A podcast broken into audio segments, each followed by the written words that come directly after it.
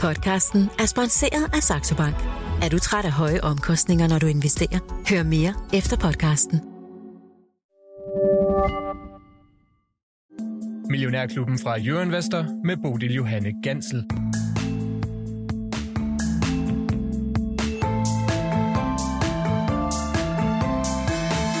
Børshjulet drejer, og handlen er i gang igen her på en uh, tirsdag, hvor vi har fået besøg af brødrene fra formueforvalteren Otania, investeringsdirektør Vincent Dilling Larsen og administrerende direktør Christian Mørup Larsen. Godmorgen og velkommen til jer to. Tak. Godmorgen. Nu uh, tog jeg lige sådan de fine officielle titler med her, men er der sådan en stor forskel på, hvordan I fordeler uh, arbejdsopgaverne i selskabet? Ja, der er lidt, lidt forskel, som titlerne siger. Jeg tager mig primært af det investeringsmæssige, og Christian tager sig af, af kundeplejen, men, men vi sidder jo kun os to, så vi uh, får jo delt alt man må tage over, hvor der er brug for at, at løfte opgaver. I har været i gang siden 2016. Hvor mange kunder har I egentlig fået ind i selskabet nu? Vi er på en plus 1200 kunder på nuværende tidspunkt, og mm. gået fra, ja, fra at være mikroput dengang til at have 2 millioner og en fond, til nu at have øh, fem fonde og 600 millioner og, og forvalte på tværs af de her 1200 kunder. Okay, så det er alligevel en chat, men øh, ja. jeg kunne ikke lade være med at kigge tilbage til en gammel artikel, hvor I øh, talte med vores øh, nyhedschef nede på Euroinvestor, Peter Voregård, den øh, 13. i 9. 21, og der sagde, at målet var at have 1 milliard under forvaltning inden udgangen af 2022. Og nu var det jo også nogle ret øh, usædvanlige år, vi havde gang i lige der i den der tid, men altså har I sat en, øh, en ny deadline for det mål? Ja, vi tænker, ved slutningen af, slutningen af 24, øh, midt 25, derimellem skulle vi gerne kunne, kunne nå det op. Og jeg noterer lige præcis, yes. så vinder vi så, tilbage. Så tager vi en status der igen. Forleden, der var I ude og komme en advarsel mod, at øh, der er et skifte i markedsstemningen på vej, og hvad der ligger i det, det vender vi altså tilbage til lidt senere i øh, udsendelsen. Der er også andre ting, vi skal nå. Vi skal ringe til Mads Christiansen her sidst i programmet. Vi skal blandt andet høre, hvad der er for en aktie, han er begyndt at købe op i. Og så øh, har vi også dig med, Lars Persson. Godmorgen og velkommen til. Ja, tak, Teknisk analytiker og... Øh, Persson, øh, kunne du ikke lige tage os en tur ud på markedet? Jo, altså, øh, vi, øh, vi, vi falder lidt tilbage efter USA jo... Øh, ja, øh, havde lidt øh, grus i maskineriet i går måske, og lige skulle øh, i, i gang igen efter en, øh, en længere weekend. Så øh, vi starter lidt, øh, lidt kedeligt ud øh, med, med minus over hele linjen her i øh, Europa. Asien var sådan lidt mere blandet. Shanghai øh, øh en lille smule op, og Hongkong en lille smule ned. Så det er jo sådan øh, rigtig godt øh, blandet, som man overhovedet kunne være. Og herhjemme, hjemme, der har vi jo haft en... Øh, en, en, en oppræcisering fra, øh, fra en detailhandler, øh, Booth, øh, er ude og sige, at øh, jamen, det, var, øh, det blev en god øh, Black Week. Øh, vi fik øh, langet rigtig mange skjorter og øh, sokker og øh, varme vanter over disken, så, øh, så de rammer den øvre del, og det, det er jo det, vi skulle ligesom kunne måske håbe på, at øh, hvis der skulle ske noget, jamen så, så var det detailhandlen, der kom ud og fortalte et eller andet, og så kan vi gå og håbe på, måske at Pandora også øh, kunne melde et eller andet, men nu, nu må vi se, hvad de gør det. Ja, der er ellers... ikke så meget krisestemning derude, vel? Det føles ikke helt sådan. Nej, nej, nej, nej, overhovedet ikke. Altså, der er jo også øh, flere, hvad hedder det nu? Nu så jeg heldigvis, at fattigdommen blandt øh, børn var, var faldet i Danmark på grund af, at vi har fået flere i arbejde. Så det er jo, det, det er jo et øh, rigtig godt tegn. Så altså, det der med, at øh, vi har snakket om blød og hård landing, når vi, at jeg sad og lyttede til Millionærklubben i går og tænker, gud, hvor er vi egentlig pessimistiske mange gange. Altså vi, vil, altså, vi vil gerne se, vi bliver ved med at tale om den her sorte verden, og ej, lige om lidt, så ryger vi et hul og udenfor, der, der går det da, da nogenlunde, når man øh, priserne måske endda også begyndt at falde en lille smule på, på nogle af tingene, og, og, og selvom vi har en bidende øh, kulde, så går jeg lige over og ser, hvordan råvaremarkedet klarer sig, jamen så er europæiske gas altså nede med, med 2% fra morgenstunden af, mm. så øh, hudlig hud, øh, og det er nok også derfor, vi ikke lige skifter vores gasanlæg. Ej, jeg har spurgt øh, folk om det før, Lars Petersen, det der med sådan, at øh, ja, der er i det der marked, det ligger sådan lidt i DNA'en, at man skal være sådan lidt bekymret, ja. en lille bit smule kritisk. Øh, kan du mærke det selv? Ja, men jo, men det er jo fordi, nogle gange så har vi jo glemt det. Altså os, der har været med i flere bobler og ting og sager, altså øh, ved IT, eller hvad hedder ikke ved IT-boblen, men med finanskrisen, der, havde, der var jo ligesom, der, der havde vi lidt glemt det. Der, der kom faktisk i år 2006 sådan en lille dip i sommeren, hvor, øh, hvor vi i hvert fald i, i den portefølje, jeg sad administreret, der solgte, vi, der solgte vi en del ud, og så købte vi igen, og, øh, indtil vi så øh, den, den kedelige udvikling fra, fra øh, 07, og så kørte det jo bare ned til øh, 09. Så, så det er jo det der med, at man man skal have den pessimistiske øh, bog med, øh, fordi at det, hvis man bliver alt for glad, som øh, vi også så måske under corona, hvor de der grønne aktier stak jo fuldstændig af, jamen så øh, lige pludselig der i 22, så var der barberet øh, omkring 60-70 procent af nogle af de der grønne aktier, altså nogle af de der vindmølleprojekter og alle de der andre ting. Så, så, så det er en gang imellem godt lige at huske, og, og, og vi stiller os også det, det spørgsmål, jamen hvordan kunne det ske, at, at det bare stiger sådan der? Det kommer bare, fordi der bliver en eufori eufori, ikke? Så, så sådan er det. Christian og Vincent, kender I den der øh, stemning af sådan better safe than sorry, når man sidder og arbejder med noget så alvorligt som penge? Ja, det gør man. Det, mm. det er helt klart. Altså, man skal altid huske at have en risikospredt portefølje. Det er, det er essentielt i forhold til, til ens investeringer, og, og det er jo netop det med at huske på, at jamen, alt fortsætter ikke bare op, og alt fortsætter ikke bare ned. Så være forberedt til flere ting, det, det er altid, altid meget godt lige at have, mm. have det i mente. Okay. Nå, men en opjustering fra Boost, uh, Lars Persson, uh, det ser jo godt ud. Så er mm. der almindelig brand, som skal ud og fyre medarbejdere. Over 100 skal ryge. De skal simpelthen skære ned på omkostningerne. Mm. Er der nogen udvikling i kursen på den nyhed? Nå, den er ikke lige fuld, men det kan vi da lige hurtigt drøne ind og, og se. Ja, altså, det, er jo, det er jo klart, det er sådan øh, eftervirkningerne for, at man havde, har købt en anden stor øh, spiller i markedet, den falder lige øh, 0,6 procent faktisk, og det kan man jo egentlig... Som, som aktionær er det jo et, et, et godt tegn, at man, man skærer ind til benet, mm. og at der skal drøbes øh, mere sød mammon øh, ned i en til lomme på et eller andet tidspunkt. Så, så, så øh, kedeligt for, for, for medarbejderne, men men, men det er jo, når man fusionerer, det er jo også det, vi kommer til at se med Novozymes og Christian Hansen, det er, at der, der er nogle af de der ting, som, som der skal ryddes op i, og så kan man sige, forsikring, forsikringsprodukterne, jamen de, de er jo måske endnu mere mm, er nemmere for at, at, at øh, integrere med hinanden, øh, og, og ligesom, og, så, hvorimod det bliver lidt sværere over hos øh, Christian Hansen og, og Novozymes, fordi jamen, der er noget ingredienser, og der er nogle enzymer, det er sådan lidt to forskellige han- og hundstik måske, hvorimod man tænker, jamen om der står almindelig brand eller kodan på polisen, undskyld øh, til, det, til dem, der sidder derude, mm. det, det er nok lige meget, øh, i hvert fald for øh, som, øh, som, øh, som ejer og kunde, så øh, ah, måske ikke altid som kunde, men, men i hvert fald som, som, øh, som øh, bruger i det hele taget, så, øh, så, så, det, så det, det, det kommer til at ske, når man fusionerer sådan nogle øh,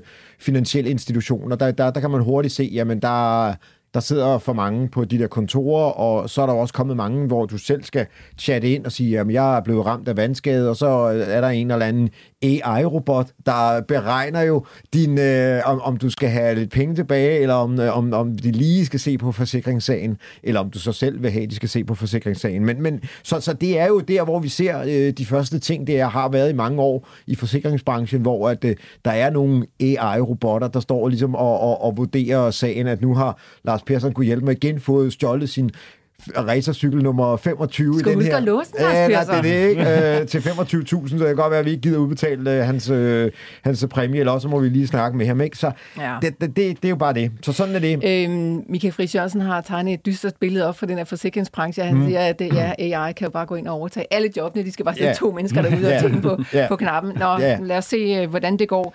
DSV og Novo Nordisk er øh, to af de aktier, der falder mest her til morgen. Jeg har ikke lige blik for, hvad der sker med DSV, Lars Persson, men Novo Nordisk, det handler vel om historien om, at uh, Ila Lillis produkt endnu en gang bliver fremhævet som værende altså mm. meget mere formidabelt mm. end Novo Nordisk. Og mm. det ser, altså, når man handler så højt, som Novo mm. Nordisk gør, så skal der altså ikke ret mange historier ude i verden til, at uh, den lige får et smæk over næsen igen. Nej, altså Nej. Så, sådan er det. det, og det skal man vide som, aktie, som aktionær i, i sin Novo. Så, så er man nu loadet virkelig op uh, på, på Novo, så skal man huske en gang, der var også en, et andet firma, det er en helt anden boldgade, men, men nogle gange så tror man, ting er virkelig perfekte, og de kan aldrig, det, altså det er, det er guldscenariet, altså Ambu taler jeg så om her, hvor aktien jo var strøjt opad, og så lige pludselig så, så skete der noget. Jeg siger ikke helt nøjagtigt, det samme sker med Novo, men man skal huske, at hvis ens portefølje nærmest kun består af Novo, eller der er en kæmpe overvægt af Novo, så skal man måske huske at tage overkrøderen lidt af og sige, prøv her,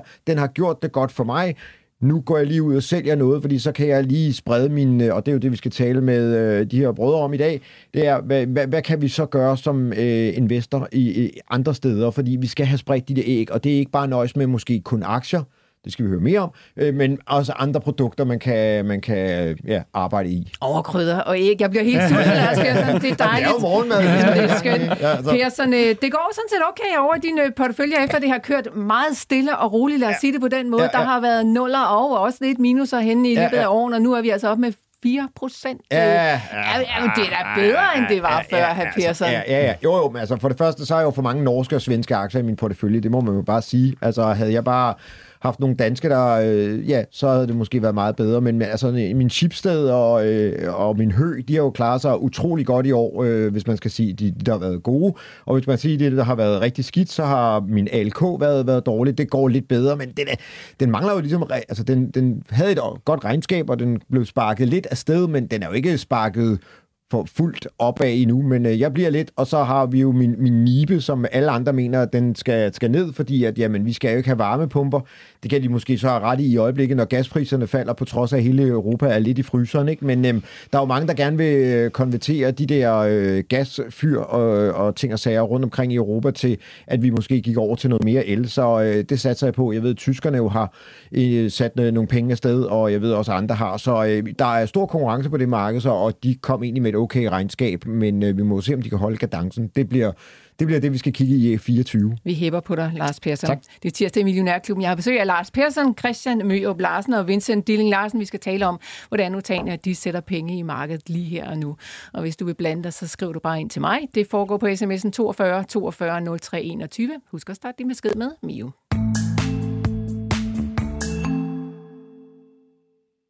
Vidste du, at nemlig også er til erhverv?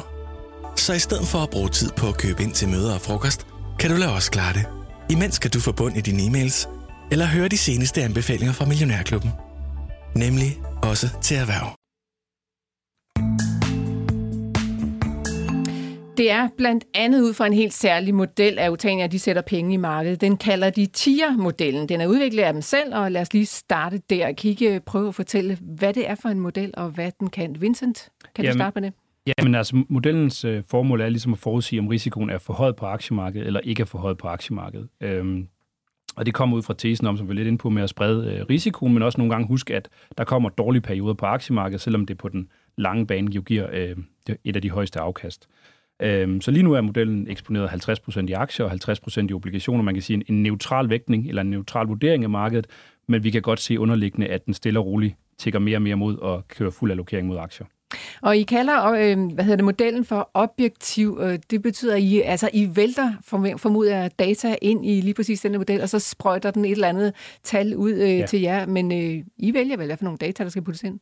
Ja, øh, det, er jo, det er jo sådan, når man arbejder med øh, systematiske investeringsstrategier, så udvælger man jo nogle, nogle data, som man putter ind, men vi putter data ind både fra råvaremarkedet, fra obligationsmarkedet og fra det globale aktiemarked. Så der er rigtig, rigtig mange input ind til modellen, og ud fra det så estimerer den så risikoen øh, på aktiemarkedet.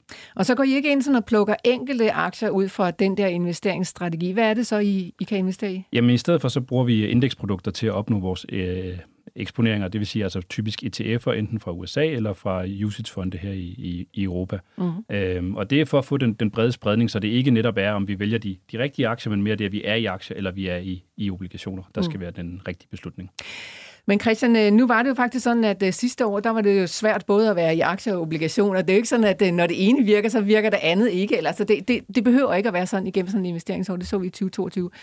Hvordan gik det så for jer? Jamen altså, det, det er helt rigtigt, at vil sige, når man oplever de fleste kriser, så er ofte så er obligationer et, et godt sted at beskytte pengene. Men der har været nogle få tilfælde, og 2022 var så et af, et af de få tilfælde, hvor at både aktier og obligationer, de, de faldt på samme tid. Så selvom modellen egentlig i, i meget af året havde sagt, at der, skulle være, der er for høj risiko, så man skal egentlig prøve at beskytte pengene, så selvom man øh, prøvede at beskytte dem i obligationer, jamen obligationerne faldt lige så meget, som aktierne gjorde. Så der var ikke rigtig noget sted at, hente det, hvis man kiggede på, på de to aktivklasser. Mm. Så der skulle man hen i nogle andre aktivklasser for at kunne have, have en eller anden form for beskyttelse. Så kan man sige, at modellen ikke virkede så godt i det år, eller, eller Nå, man kan sige, sådan, modellen virkede som sådan egentlig fint, for den havde sagt, at der var for høj risiko. Det havde den, havde den jo ret i. Mm. Men jo sige, man skulle egentlig sidste år, det eneste obligationsmæssigt, man kunne investere i, så skulle man være helt nede på de helt korte uh, treasury bills i, i USA. Det var det eneste, der ikke tabte, tabte penge ind på obligationsmarkedet. Og der havde vi, vi havde ellers en relativt kort varighed på kun 3,5 år, men det tabte også penge, øh, selvom man var inde der. Så modellen ramte egentlig rigtig nok, men der var bare meget få steder at beskytte sig inden for, for obligationsmarkedet. Okay, og det kan den altså ikke fortælle jer om. Okay. Øhm, man kunne måske også sige, hvis det handler om risiko, kunne man så ikke nøjes med i stationstegn og kigge på sådan noget som et VIX-indeks eller CNN Fear and Greed Index, eller noget af jo, det, som det, plejer det, det, det, det, det, det, det er jo et godt input at, at, at bruge, men tit er det også meget øh, korreleret med aktiemarkedet. Det vil sige, at du ser tit spikesene opad i VIX-indekset, samtidig med, at du ser faldene på, øh, på aktiemarkedet. Så man skal, øh, hvis man vil bruge VIX-indekset som, som investor derhjemme og sidde og kigge på det, så skal man nok lytte lidt til, hvad, hvad Lars siger omkring teknisk analyse, og prøve at anvende det til at supplere det for at få ligesom nogle bekræftelser på, at nu er vi i et stigende volatilitetsmarked. Og det er jo også det i år, hvor man måske tænker, at øh, det værste var, var færdigt for obligationer sidste år, men volatilitetsindekset for obligationer, altså MOVE-indekset, har jo ligget cirka 50% højere end VIX-indekset for aktier hele året. Så igen i år har du egentlig haft ret stor udsving på obligationsmarkedet, og ikke så stor udsving på aktiemarkedet. Mm. Øhm, så det kan man selvfølgelig også tage med ind og bruge, men man kan ikke bruge det som, som en enkelt indikator. Nej, Lars Persson, bruger du egentlig VIX-indekset stadigvæk? Der var en gang, vi talte rigtig meget om, nu ja. er VIX meget højt, og nu er VIX meget lavt, og på en eller anden måde, så har det ligget i meget lang tid bare sådan at svømme rundt nede under de 20, altså, så jeg ved ikke, om man kan bruge det til noget mere.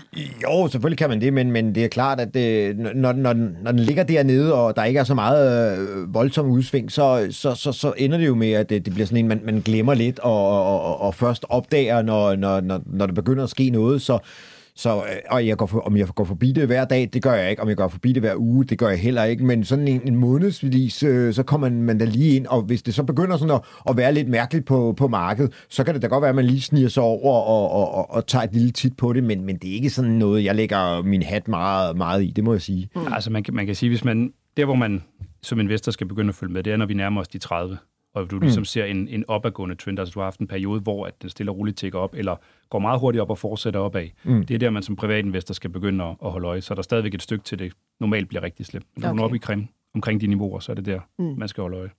Tilbage til TIR-modellen, for det er jo ikke øh, den, der sådan, øh, præger alle jeres fonde, så vidt jeg forstår. Øh, der er to af fondene, som kører gennem den her model. Hvad gør resten?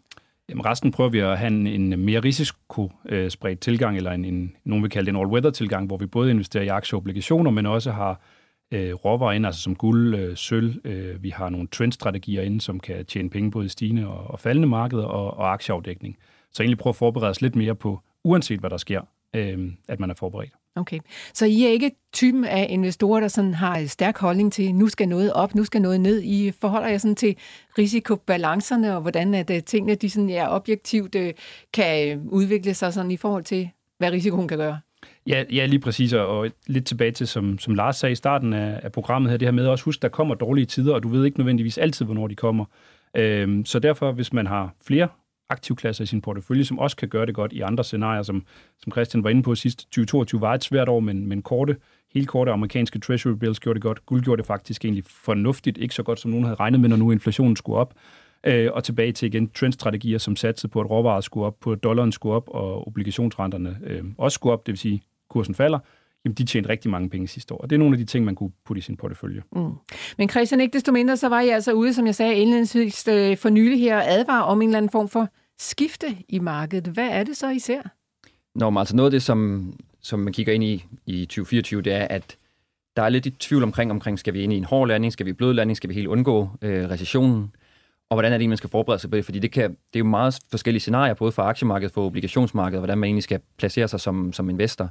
Så noget af det, som, som vi kigger på, det er, jamen, hvis du kan få spredt din risiko så meget som muligt, så står du bare meget bedre, fordi det er relativt svært at se, hvad der kommer til at ske i 24. Fordi lige nu så er der et arbejdsmarked, særligt ja, både i Europa, men særligt også i USA, som holder dampene op, og også forbruget bliver også holdt op. Der, der er rigtig godt gang i den. Men der er jo nogle renteniveauer, der er kommet meget højere op. Vi ser også, at der er en kreditkortgæld i USA, der er steget massivt. Så folk de optager altså mere gæld eller bruger opsparing på at finansiere det her forbrug. Så kan arbejdsmarkedet blive ved med at holde til det, eller hvis der sker krakelere nogle, nogle ting i det, hvad er det så, at det kommer til at betyde for en, for en mulig recession. Mm. Og det, for, for man bedst muligt som investor kan forberede sig på det, jamen så handler det om, at man får spredt ud på forskellige områder, så man sige, er bedst klar på uh, whatever happens. Det bliver aldrig helt skidt, så hvis man uh, spreder sine investeringer ud på en bred portefølje. Det bliver så måske heller aldrig helt godt, eller hvad skal man sige? Altså, I får jo heller ikke de der meget store optur med så? Nej, men det er rigtigt. Altså, over, over tid, så er det en rigtig god strategi at sprede sine investeringer. Mm. Men det er rigtigt, at man får nok ikke et år, hvor man så får 30% i afkast. Man får så heller ikke det år, hvor man får minus 30% i afkast. Men over tid, så giver det øh, rigtig, rigtig godt afkast, og kan også sagtens hamle op med, med aktier, at man har en, har en balanceret tilgang til det. Og så undgår man også noget af det, som altså i forhold til de her følelsesmæssige påvirkninger som investor. Altså Morningstar kommer jo ud med hvert år og laver det her, øh, en analyse i forhold til det her investor behavior gap. Altså i forhold til, når du som investor investerer i indeks inden for for eksempel aktier, jamen hvad er det, investorerne reelt set får i afkast?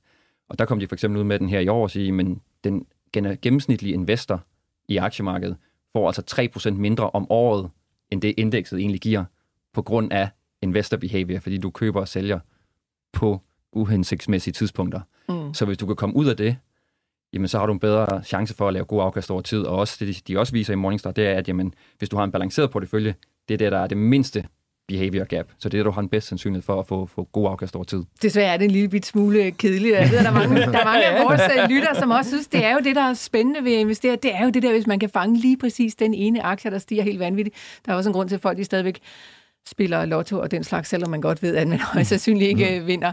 Ja. Men, øh. men man kan jo også sige, at, at man kan jo også som investor tage eksponeringerne mod de her centrerede bets via, via ETF-markedet. Altså, mm. øh, vi havde for nylig en analyse, hvor vi øh, analyserede, hvordan nogle enkelte aktier udvalgt øh, havde gjort det kontra at bare investere passivt i, i Nasdaq 100-indekset, og, og faktisk fik du meget af den samme risiko, men du fik faktisk endnu bedre afkast, fordi at du vidste jo ikke, hvilke aktier det var, der var steg. Så igen, hvis man, hvis man virkelig tror på tech eller AI, så er det måske bedre bare at købe øh, Nasdaq i stedet for det.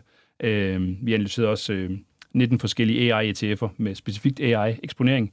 Øh, de var enige om tre aktierne. Mm. Resten af det var de uenige om, de her ETF'er. Mm. Så det er også meget svært, når man går ned og kigger, hvad er det egentlig for en eksponering, man gerne vil have, og hvilken ETF for eksempel, øh, eller selskab giver præcis den helt rigtige AI vindende eksponering, hvis man, hvis man tager det område. Ikke? Mm.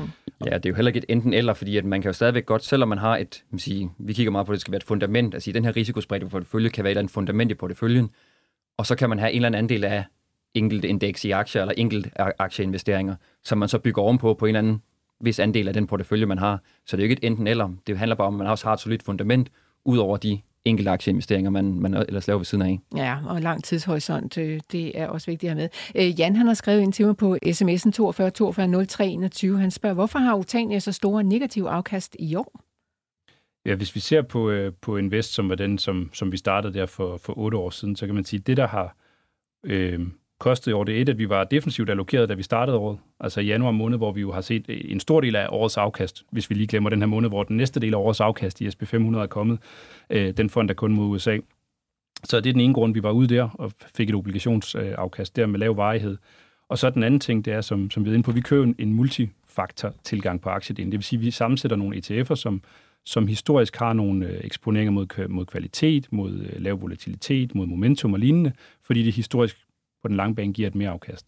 Og der må man jo konkludere i år, at det var en, en forkert valg. Øh, altså koncentrationsrisikoen og afkastet fra SP500 eller, eller verdensindekset har været bedre. Altså de her store selskaber har været eksponeret mod dem.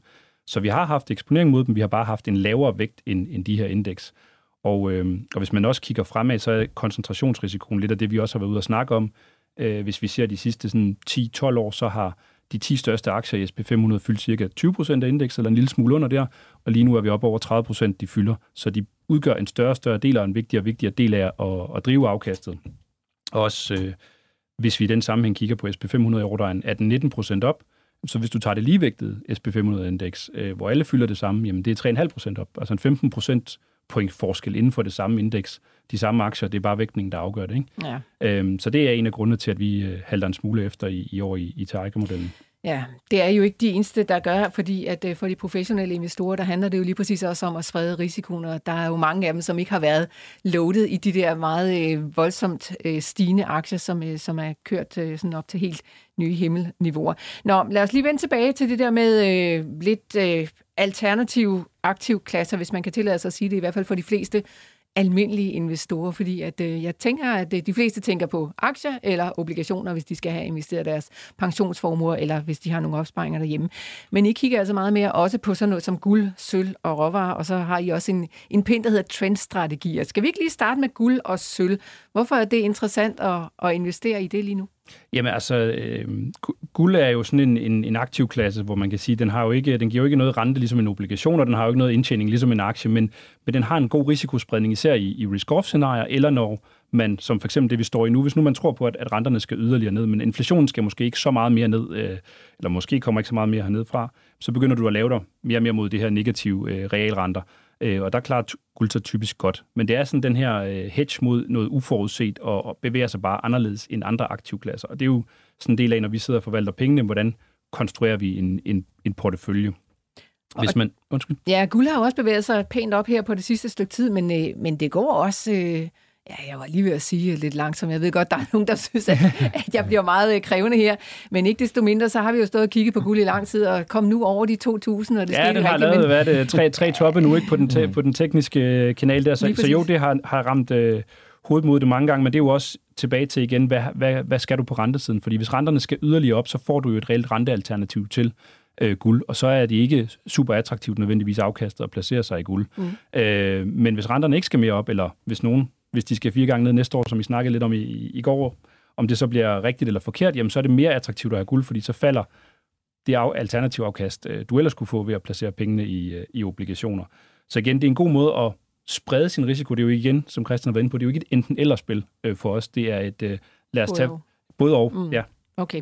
Og øh, hvis vi lige bliver ved guld, hvordan investerer I egentlig i det? For der er jo sådan set mange måder at gå til det. Altså, man kunne jo bare købe en guldbar og lægge hjem under, under hovedpuden. Men, men, da, men hvad gør I?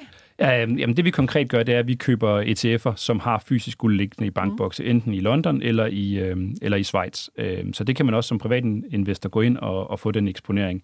Øh, man kan jo også få eksponering ved at købe øh, mineselskaber øh, mm. mod guld og udvidningsindustrien, men, men vi gør det konkret. Vi vil gerne have den fysiske guldeksponering. Det er det afkast, vi, vi leder efter, og ikke den selskabsrisikoen øh, også. Og hvad er det for et marked egentlig? Jeg forestiller mig, at det er ret store øh, øh forvaltere, der sidder og er i det der marked, så man skal sådan passe en lille bitte smule på at stikke hånden ind øh, i den der bikube. Mm, nej, altså man kan sige, det der er jo det her øh, med indeksprodukter, det skal være gennemlyst. Det vil sige, at, at øh, du kan jo gå ind på, øh, lad os tage iShares hjemmeside, så kan du se de nummererede guldbarer, der ligger derinde, og det kan du jo også på de andre forvaltere, og de ligger jo flytter dem rundt mellem de samme guldbokser over i London for eksempel, og ligger og kører dem rundt derovre. Øhm, så, så på den måde er det, er, det, er det rimelig gennemskueligt. Okay.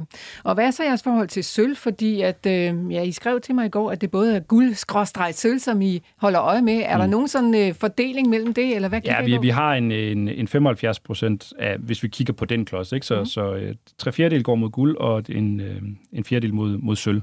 Og sølv har jo både lidt de samme egenskaber som guld i forhold af betalingsmiddel og lignende, men har jo også en lidt cyklisk eksponering, fordi det indgår i rigtig mange øh, komponenter. Øh, så det er sådan et lidt et, et dobbeltspil, men stadigvæk inden for lidt den samme. Så det er ikke helt de samme ting, der trækker i de to markeder? Guld nej, nej, altså sølv er langt mere cyklisk og langt mere makroøkonomisk drevet, end, end guld er. Okay.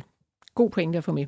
Så er der råvarer. Øh, mere generelt set, øh, hvad for nogle råvarer kigger I særligt på? Øh, jamen, vi, vi har en bred eksponering til det øh, via de her trendstrategier, så det vil sige, at øh, vi sidder ikke selv og laver de her trendstrategier, men man kan sige, at en, en trendstrategi er lidt ligesom, som, som Lars jo fortæller om med teknisk analyse, altså man køber noget, der er en opadgående trend øh, som regel, og hvis det man så også bare gør i trendstrategier, det er, hvis man så identificerer, at det, trenden er brudt, og den går nedad, jamen så begynder man egentlig at tjene penge på faldene, men man gør det på alle typer af, af aktivklasser samtidig. Så, så for eksempel sidste år var det jo en, en generel eksponering mod alle de råvarer, der steg, der gjorde det godt i de her trendstrategier, og omvendt i år, så har de været lidt mere short i, i olie og i gas, hvilket har været, været fornuftigt. Så hvis nu man sidder derude og tænker, at det lyder da spændende med de der trendstrategier, kan man selv som privat øh, investor på en eller anden måde hoppe med på sådan en strategi, hvor finder man den hen? Ja, altså man, man skal... Øh, man kan finde dem på det amerikanske marked. Der er kommet et par ETF'er inden for det her område. Man skal selvfølgelig sætte så meget godt ind i, hvad det er, fordi det er jo ikke bare at, at købe, købe en aktie-ETF. Øh, det er lidt mere avanceret i det, og der er jo igen det her med, at øh, ETF-markedet i USA er lidt anderledes, vil jeg sige, end det vi kender herhjemme, hvor vi mest kender de passive ETF'er, hvor USA, der har du en meget, meget stor andel af aktive ETF'er, og det her, det er aktive ETF'er, der tager eksponering. Så der sidder aktive forvaltere og ligesom gør det her.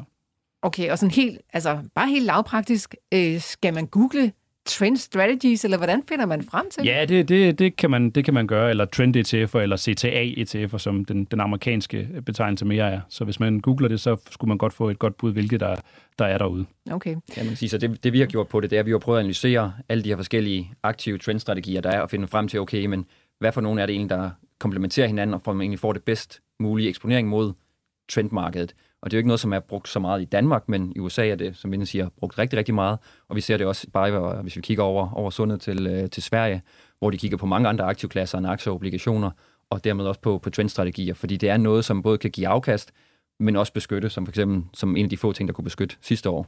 Så kunne man også øh, kigge øh, til Sverige, hvis man ikke vil så langt væk som, øh, som USA, eller er det bare bedre at være på det helt store marked?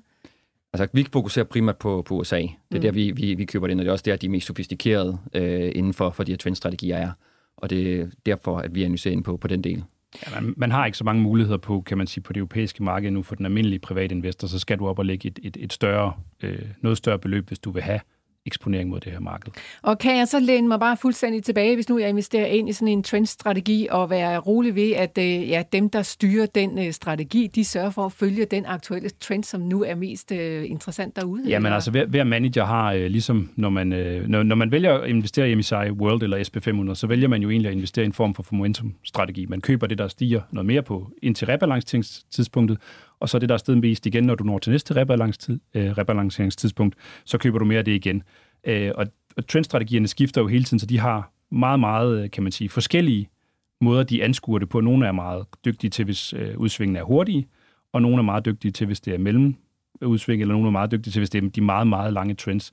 Så man skal selvfølgelig gøre sit øh, arbejde rigtig godt, hvad det er for en eksponering, man, man ønsker. Altså det kan godt være, at gennemsnittet af kategorien sidste år gav en, en 20 procent i afkast, men det var helt fra minus til plus 65 procent. Så igen, det er meget stort øh, spænd, der er i det, og, og som Christian er inde på, vi, vi har... Øh, vi har analyseret alle dem, som der er tilgængelige, og vi har også øh, konkret dialog med alle managerne for netop at forstå i dybden, hvad de gør, og hvis de laver ændringer, for at sikre, at vi har den rigtige sammensætning i vores portefølje på tværs af de her manager. Så det kan næsten være lige så svært at finde ud af, hvilken trendstrategi man skal investere i, som hvilken aktie man skal investere i. Lige præcis. Det, det, er, det, det, det samme analysearbejde. Det er det samme analysearbejde. Persson, øh, nu nævner Christian, at øh, man bruger det meget mere i Sverige. Øh, jeg troede, vi sådan var ved at være færdige med den der historie, der handler om, at øh, investor øh, stemningen, investor, øh, hvad hedder det nu, det ord, som jeg vil bruge? Det ved jeg ikke, men... Øh, ah, jeg kan ikke lige komme på det, men altså hele sådan, miljøet omkring investering er meget større i Sverige, end, mm. end det er i Danmark. Er det, er det stadigvæk sådan? Øh, halder vi stadigvæk bagud? Jamen, det gør vi jo. Altså et, så har vi nogle mærkelige skatteregler nogle steder, der gør jo, at tingene, du kan jo bare også høre Svendsen, da han skulle til at måske lave nogle optioner og sådan noget, så skal man jo huske at, at afdække sig i det samme område osv. osv. Det, det, vi, vi spænder ben for os selv jo. Altså, så, så der er ikke så meget at gøre ved det. Det var, var nemmere, hvis det var en eller anden flad struktur. Har du en gevinst, har du et, øh, eller, eller har du et tab, så kunne man, øh, og om det så var i aktier, obligationer, øh, ETF'er mod råvarer, whatsoever, det ville jo være fedt, hvis man bare kunne det. Øh, sågar krypto måske, øh, så har vi taget hele paletten med. Øh, men, men, men, men sådan er det jo ikke, altså, der, og, og det gør jo bare det, at så sidder man med stridthår og tænker, hold da op, hvordan, hvordan, hvordan skal jeg gøre det, ikke? Når, når man skal lave selvangivelse og alt det der. Nej, ved du hvad, det, det, det er derfor, vi, vi aldrig rigtig kommer ud over øh, hønnen og ægget herhjemme, desværre. Øhm, og og det, det, det, det er vi lidt selv skyld i. Men jeg vil sige, der er jo ikke sådan, at man bare som øh, Jønsson og, og Persson og alle de andre øh, vader ind, og så har vi 28 strategier. Nu skal folk ikke sidde og savle, fordi det har vi ikke. Og, og igen, så er det også noget med, man skal have en vis formue for at komme med i det her. Jeg, jeg renter ikke lige nogen fonde, men det kan være, at jeg skal hjem og, og travle fondsmarkedet igennem igen øh, en gang i Sverige, men, men jeg, jeg renter ikke lige nogen der. De har jo i mange år haft hedgefonde. Det havde de jo allerede dengang, øh, lige efter øh, tech-boblen, var jeg lige vil sige, der, der begyndte de første hedge-selskaber jo at dukke op, øh, og havde, der havde nok nok allerede været nogen, som man ikke havde hørt så meget om. Men der havde man jo allerede nogen, ikke? Øh, der er selskaber, der har bare handler optioner for dig og sådan ting. Så der, der er jo nogle andre muligheder, men, men ja, sådan er det. Så man skal over sådan en tur, og så oprette en konto, men, men altså, som øh, Vincent også sagde, at du kan jo vinde 60 procent, men husk nu også, du kan tabe 60 procent. Det er, det, det, der er stor spredning på det. Ikke? Det må man sige. Nu skal det handle om noget helt andet, så tag I lige jeres headset på. Koncentrering om, i markedet om få udvalgte aktier, det er altså ikke et ukendt fænomen. Vi har set det før, og det opstår i perioder med særlige kendetegn. Det mener i hvert fald Millionærklubbens porteføljeforvalter og fondchef i New Deal Invest, Mads Christiansen. Godmorgen og velkommen til, Mads. Der er helt stille. Er Mads med os? Det er han så ikke, eller hvad? Vi prøver lige at give det et par sekunder og se, om øh, vi kan få ham med ind. Ah, han er der altså ikke lige. Vi prøver lige at ringe op igen, og så må vi lige se, hvordan øh, det går med Mads Christiansen og få ham igennem, fordi han har altså faktisk nogle øh, interessante pointer i forhold til den her koncentration, som vi har set i markedet. Øh, Lars Persson, øh, vi kunne måske lige tage et, øh, et spørgsmål. Fyløs fra øh, Berit, som er trofast lytter for Esbjerg. Fedt at høre, Berit. Hun øh, skriver, jeg er lidt nysgerrig på, hvordan Lars han vurderer Hemnet Group-aktien rent teknisk. Det er en øh, aktie, som du tidligere har nævnt her i, øh, i klubben, skriver hun. Lars Persson, øh, skulle vi ikke lige starte med at sige, øh, hvad Hemnet Group egentlig laver? Nej, jeg tror altså ikke, det er mig, der har nævnt den. Jeg, jeg, jeg tror, det var, vi havde en gæst inden, der, der, der nævnte den, og øh, hvor der var en lille debat om, man skulle eje den. Så jeg, jeg, jeg, den har jeg ikke, men jeg vil bare tage den rent teknisk. Den drøner der ud af. Øh, bare hold fast i, øh, i hesten, der, der, der løber der ud af, og sæt et eller andet stop-loss omkring en man kunne sætte omkring 120, øh, så har man i hvert fald dækket sig af. Den er steget 89 procent øh, i år. Det er en, der leverer noget, noget net hjem til kunderne. Det kan man jo så se af... af, af altså af, internet? Ja, ja så, men, men, men mere lige helt, hvor de ligger sig i, i, i forhold til de andre, det, det har jeg ikke lige styr på. Men øhm, så, øh, men, men jeg vil holde, holde din aktie øh, og sætte et stop-loss, hvis, øh, og når den begynder at falde tilbage. Og så husk at sætte, nu vil jeg sætte den ved, ved, ved 220, men øh, hvis nu aktien bare fortsætter op, så husk at sætte øh, nogle procenter op. Altså det er jo sådan, man ligesom kan øh, forskyde sin, sin gevinst øh, med op, mens det løber stærkt. Og så husk, vi kommer aldrig rigtig af på toppen, men når nu du så ser nu siger vi et tal, tilfældigt tal, 280, og aktien så falder ned til 260, og du sidder og ærger dig, så husk, at du havde sat et stop loss ved, ved 265, og så husk at hoppe ud og, og tage, eller i hvert fald tage noget af gevinsten, vil jeg gøre, øh, okay. som man i hvert fald dækker af. Vi kommer aldrig ind på to, øh, af på toppen, og vi kommer aldrig ind på, på bunden, men alt det imellem, det er jo sjovt. Det vil vi gerne have ved. Nå, mm. Mads Christiansen, kan du høre os nu? Det kan jeg. Ej, hvor dejligt at høre, at Teknik, du er med det er svært, og IT og det alt er det, det, der. præcis. Uh-huh. Mads, øh, vi har talt rigtig meget om The Magnificent Seven her i, i Millionærklubben, altså de syv selskaber, som, øh, som er stukket fuldstændig af. Det er jo, øh, hvis man ikke lige kan huske det, Amazon, Apple, Alphabet, Meta, Microsoft, Nvidia og Tesla, de har trukket langt det meste af opturen i øh, USA i år. Men du synes, at der er en del af den her fortælling, der mangler at blive fortalt, ved jeg. Mads, hvad handler det om? Jamen, det handler om, at, at det er faktisk en, en sådan almindelig øh, mekanik, øh, som, som vi ser øh, til tider. Og, og hvis man sådan går tilbage i historien, det, det er et studie fra en fyr, der hedder Henrik Bessenbinder, der, Bessenbinder, der har lavet en, en opgørelse her. Jamen, så sidst vi havde sådan en, en høj koncentration, det var omkring år 2000. Øh, og så havde vi også tilbage i, i slutningen af 60'erne og 70'erne. Og, og det der sådan, når man så ser på, hvad er der så i toppen af de her, øh, af, af de her perioder med høj koncentration, jamen så er det jo bare den sidste teknologiske øh, bevægelses øh, store vinder. Og, og jo længere tid, at den bevægelse varer, jo større bliver de her vinder simpelthen. Så, så, øh, så jeg synes, det mangler i snakken, at, at det her det handler om teknologi. Altså, at det er teknologi, og at teknologi jo i bund og grund er det, som øh, skaber væksten derude i markedet. Og hvis man sådan kigger på, nu snakker man om, om The Magnificent Seven, og i New Deal Invest, der har vi en portefølje, der hedder Value Tech, og den investerer i store profitable tech-virksomheder virksomheder. Vi har faktisk ikke øh, mere end en, øh, et par af de der Magnificent Seven, men vi er oppe med over 60 procent i år på det, og det er, det, er, det er den kategori af virksomheder, der ligger lige under, som har fuldstændig den samme langsigtede overperformance, og også har performet rigtig godt her i 2023. Det er Broadcom, AMD, ASML, Synopsys, Cadence, Intuit, Mercado Libre, Salesforce, ServiceNow, osv. osv. Så, så det er egentlig bare tech, og så, så det vi ser, det er, at, at nu er der gået rigtig lang tid med internetæren, og derfor er de blevet så kæmpe, kæmpe store. Og så kommer der måske en periode, hvor at internetæren ikke er den bærende teknologi mere, øh, hvor at det mere bliver AI, som er det vigtige. Og så vil nogle af de her øh, formentlig holde op med at vækste så meget, og så vil det betyde, at koncentrationen i markedet vil falde igen. Det så vi efter .com, at, at så alt det der internet, og nej, ikke internet, alt det PC og netværk øh, og mobiltelefoni, det havde ligesom det havde haft den vækstfase, det skulle have, og så, så lå det stille igennem nullerne, og så faldt koncentrationen i markedet igen. Mm. Men med en forskel tilbage til nullerne var jo også, at der ikke rigtig blev øh, tjent penge i mange af de der selskaber, som var steget helt vildt. Og det gør der jo sådan set i de selskaber, der stiger nu. Nej, men dem, dem vi taler om der i nullerne, det var jo, det var jo, altså det var jo de store, det var Microsoft, og det var Cisco, og det var, det var, det var den type okay. virksomheder. Altså, men, men, der er mange, der tænker, når man tænker uh, .com, så tænker man, ja, så tænker man .com. Men, men det, var, det var jo også tech-selskaber, som havde klaret sig virkelig, virkelig godt og blevet virkelig, virkelig store. Men, men, men så, så var toppen kommet på PC- og netværksmarkedet, og, og de asiatiske forbrugerelektronik konkurrenter kom ind og sådan nogle ting, så, så, blev det, så var heydays over. Okay. Nå, men jeg synes, det er spændende, Mads, det her med, at det er en, det er en ære ved at være slut. En ære af moden, som du har fortalt mig tidligere. Måske. Øh, ja, måske. Øh, og, og du har sådan peget på, hvis vi kigger lidt tilbage i historien øh, i 70'erne, der var der sådan noget tele og olie og auto og, og mainframes, der var stort, og i 2000, der var det PC, mobil og netværk, og så i 2020'erne, der har det altså været internettet, og det mener du så altså måske er ved at være moden. Hvad kommer efter internettet? Hvad er det for en ære, vi skal til at gå ind i, Thomas? Jamen, altså, det, det internetæren har været det, der ligesom differentierede virksomhederne og gav væksten, øh, hvis, man var, hvis man var skarp på, på internet, brugerinterface. Og nu bliver det jo, nu bliver det jo AI. Altså, øh, generativ AI kommer til at ændre den måde, vi interagerer med software, og, og ændre det, som software øh, kan for os.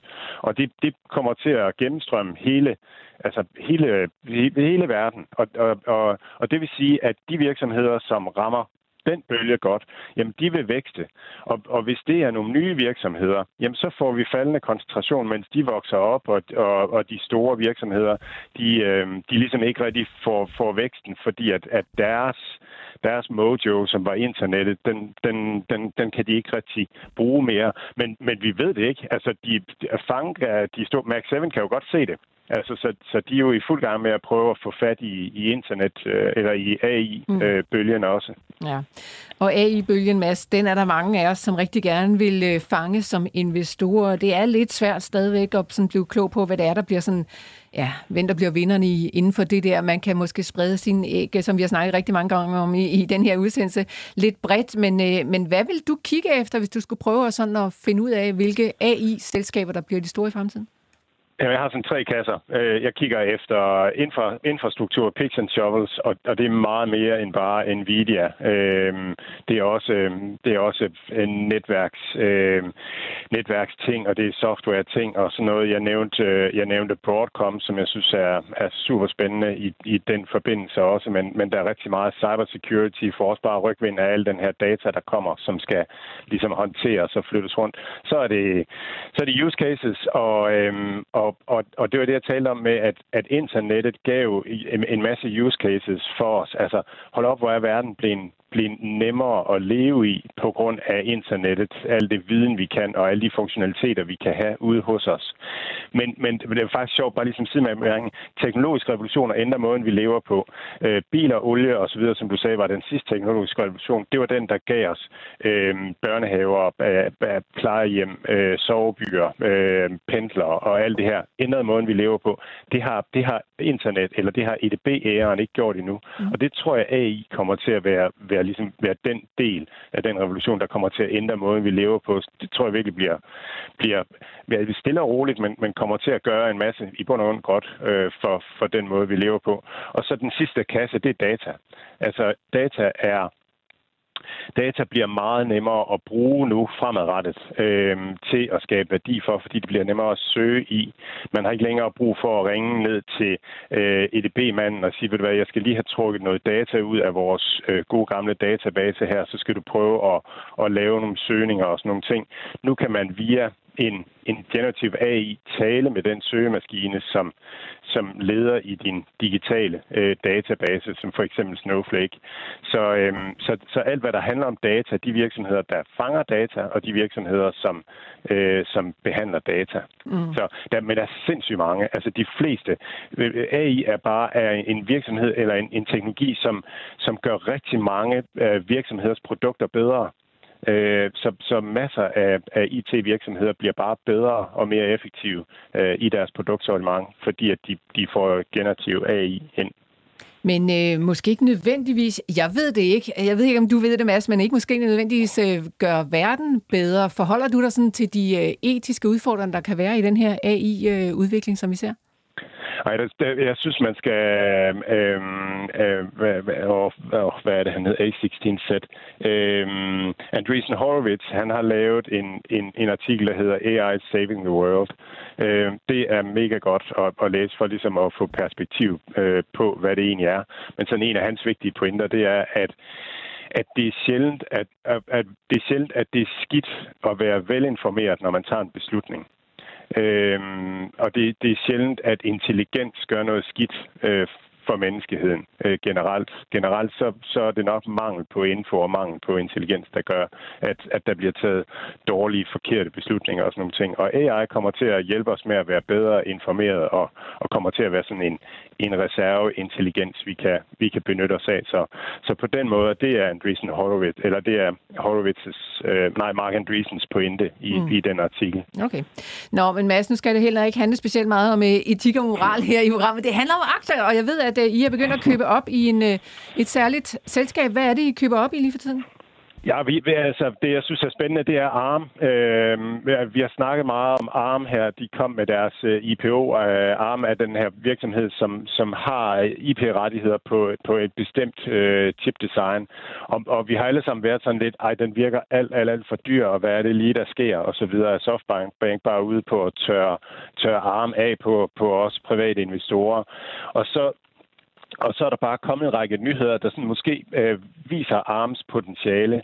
Og, og det, der, det, der er i det, det er, at ARM har, ARM har været den måde, man, den, det chip-design, man bruger til øh, bærbare ting, til telefoner og wearables og, og Internet of Things og sådan noget.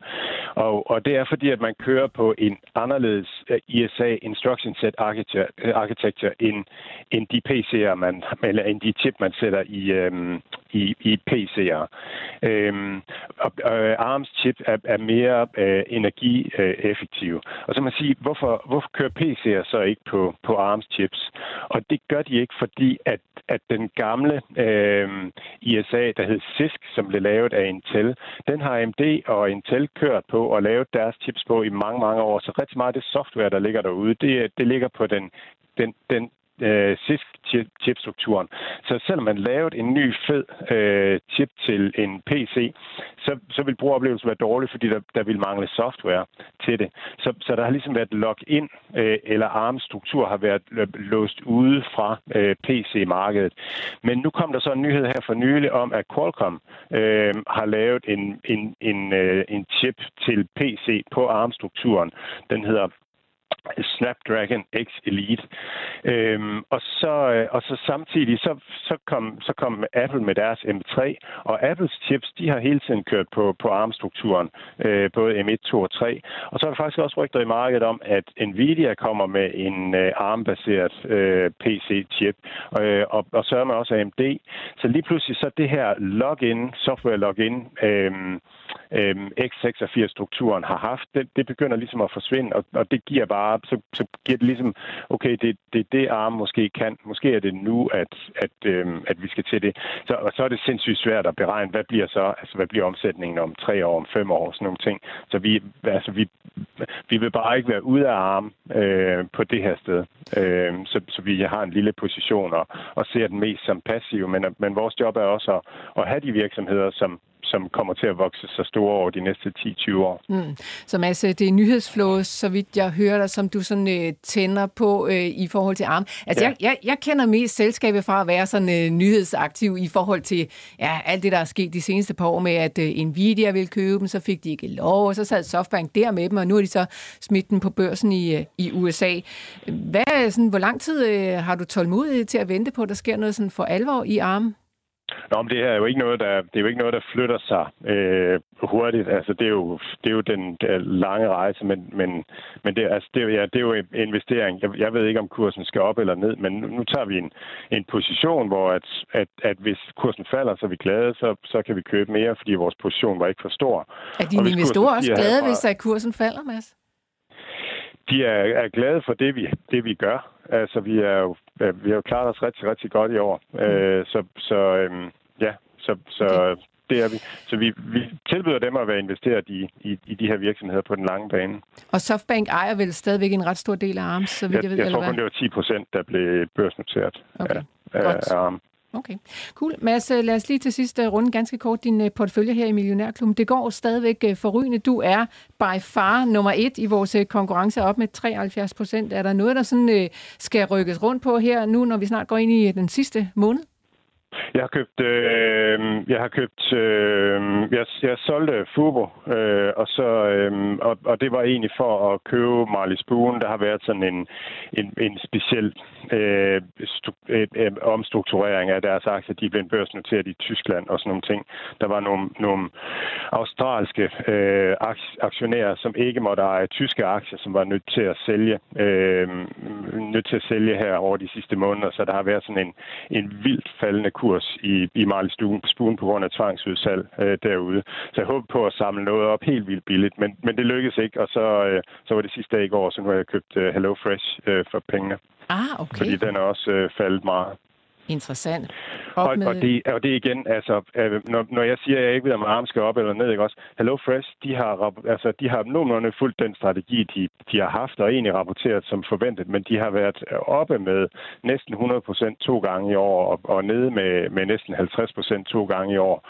Og, og, og, og nu havde vi held til at få solgt en del i september og så videre, og, og, og jeg har ikke haft den i millionærklubben, så, så, og nu er den så faldet med 50% igen på en, et par procent nedjustering, øh, blandt andet fordi, at, at nogle fabrikker i USA ikke er på, på øh, fuld kapacitet endnu. Og, og det er sådan, det er små ting. Det betyder ikke noget for, for den femårige tese for virksomheden. Og når, når man er investor med en femårig horisont, så er det jo bare en gave, når den, når den bliver skåret midt over kursmæssigt. Ja. Så. Og Mads, vi kender dig også som øh, en øh, mand, der er god for at lave nogle vilde pics derude en gang imellem. Det kan godt være, at du ikke synes, det er vilde, men for de fleste, så vil det være sådan lidt vildt at kigge på aktier, der sådan stiger 50 procent, falder 50 procent. Jeg synes, guld er vildt. Altså, ja. jeg ved ikke noget om guld. Altså, så så det, det synes jeg virker vildt cool. og scary. Mads, øh, hvis man har lyst til at møde dig og resten af Millionærklubben, ja, så kan man jo altså komme her ind i Pilestræde den 20. december, hvis nu man lige sidder og mangler en eller anden lille bitte gave til pakkekalenderen, eller hvad vil jeg i december, ja, så er der altså billetter til salg inde på euromester.dk-arrangementer. Der er du på scenen, Mads. Vi glæder os rigtig meget til at se dig. under juletræet. Ah, ja. men det er fantastisk. Vi glæder os ja. til at se dig, men vi taler selvfølgelig ved inden da. Rigtig god dag, Mads. Det gør vi. Vi lige måde. Hej. Så vidt altså Mads Christiansen, øh, der er oppe med 73 procent i vores øh, konkurrence. Investerer øh, på, en helt, øh, på sin helt egen måde, lad os sige det på den måde, og, og, og helt anderledes end de andre her i, øh, i klubben gør. Lad os lige øh, vende tilbage til nogle af de ting, han bragte på banen, nemlig at vi står over for en, en ny ære, en AI-ære, og måske er internet-æren sådan ved at rende ud. Hvad synes I om det? Pearson?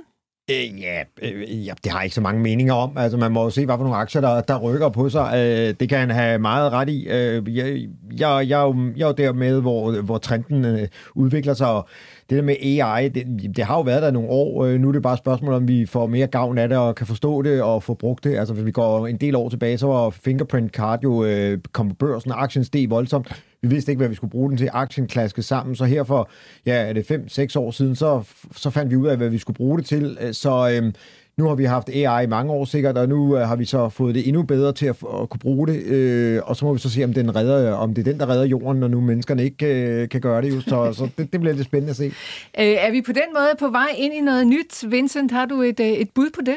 Øh, jamen, det, det, det, det tror jeg vil uden at, at jeg ligesom Lars ved, hvad der, der bliver det nye. Men det, jeg synes, jeg var interessant, som Mads sagde, var jo netop det her med koncentrationsrisikoen, som mm. vi også har været ude og snakke lidt om. Og det han jo egentlig også siger, er jo, at der er jo noget, der er, Altså, der er en høj koncentrationsrisiko, og det der kommer, der kommer måske nogle nye selskaber, som gør den her koncentrationsrisiko falder ned. Og det er jo netop det, som man historisk har set igen, og de perioder, som han også taler om, at du har en høj koncentrationsrisiko. De her aktier, de stiger måske for meget, mm. og så kommer der en periode efterfølgende, hvor der er nogle andre, der tager og det betyder, at koncentrationsrisikoen falder, hvilket er godt for risikospredning, men det betyder så også jo implicit, at de aktier, som er steget rigtig meget, skal falde mere end resten af markedet, eller i hvert fald give et lavere afkast end resten af markedet. Mm. Og det var det, vi så blandt andet også med de selskaber, han nævner Microsoft, Øh, Intel, IBM, Oracle, Cisco fra, fra nullerne, de har leveret det halve i afkast de sidste 22 år af det generelle aktiemarked. Så igen, stor koncentrationsrisiko op til øh, IT-boblen. De her store selskaber troede, alle var, var fremtiden, og det er de jo også. Mange af de er her jo i dag. Deres afkast er så bare en helt anden sag, selvom de har vokset sig kæmpestore, så har afkastet været det halve af SP500 siden øh, årtusindskiftet. Ikke? Mm. Men selvom vi står og kigger på det som værende noget helt særligt, og vi har talt rigtig meget om det også her i, øh, i klubben, så har historien altså vist det adskillige gange, så vi behøver måske ikke være helt så bekymrede, bare være opmærksom på, at man måske skal passe lidt på med risikoen, som man ligger lige nu. Ja, altså det, det er jo tilbage til det her med risikospredning, uanset om man, man kun er aktieinvestor, eller man kun er tech-investor, eller man vil sprede risikoen, som vi, vi gør i, i, i vores fond som stabil, hvor vi ligesom har alle aktivklasser inde, men det handler tilbage om at sprede risikoen, så man ikke kun har de her enkeltbets, eller som Lars var inde på, men man kun har Novo i porteføljen, selvom det er et ganske udmærket selskab. Der har jo også været perioder, hvor Novo er faldet 50 procent, øh, siden de blev børsnoteret flere gange. Øh, og det har man måske også glemt, at det kan ske, enten ikke fordi det bliver et dårligt selskab, men simpelthen bare fordi der er nogle nyheder øh, omkring medicinen, eller de er blevet for højt prissat, og så skal det ned en periode. Og 50 procent falder Novo Nordisk heldigvis ikke i dag, men øh, den er dog lidt faldende, Lars Persson. Lad os lige bruge det sidste minut på at kigge ud i, øh, i verden og se, hvad der sker. Jamen altså, det er jo sådan en uh, lidt kedelig dag, uh, hvor uh, det hele ser ud til, at futures uh, peger nedad, og så uh, tager vi en tur uh, med ned. Uh, og der har også, der har også været en, en god måned op til, så uh, det kan jo være, at vi lige skal lave en puster, inden at vi forhåbentlig skal have noget mere uh, feststemning. Men igen, så er det det der med, hvor, hvor ender landingen hen? Hvor meget længere kommer renterne ned? Det er ligesom de der to... Uh, øh, kolosser, der står og, og, og, og, og tester mm, hinanden okay. i øjeblikket. Vi får se, hvor det lander, Lars Persson. Vi holder selvfølgelig øje hele dagen, og øh, sprøjter nyheder ud over på University.dk, så hop derind, hvis I vil følge med i dagens marked. Lars Persson, Christian Mørup Larsen og Vincent Dilling Larsen, tusind tak, fordi I var med mig her i studiet i dag. Millionærklubben er selvfølgelig tilbage igen i morgen, når klokken bliver 9.06.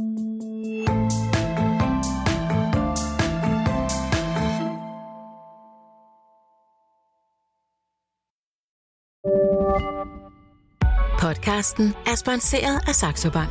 Forbrugerrådet Tænk anbefaler en aktiesparekonto i Saxo Bank. Med en aktiesparekonto i Saxo kan du investere i dine yndlingsaktier, ETF'er og investeringsforeninger til en fordelagtig afkastskat på kun 17 fra 2024 kan du indsætte helt op til 135.900 kroner. Det er gratis og tager kun få minutter at oprette en aktiesparekonto. Opret en gratis konto på saxobank.dk og find inspiration til din næste investering.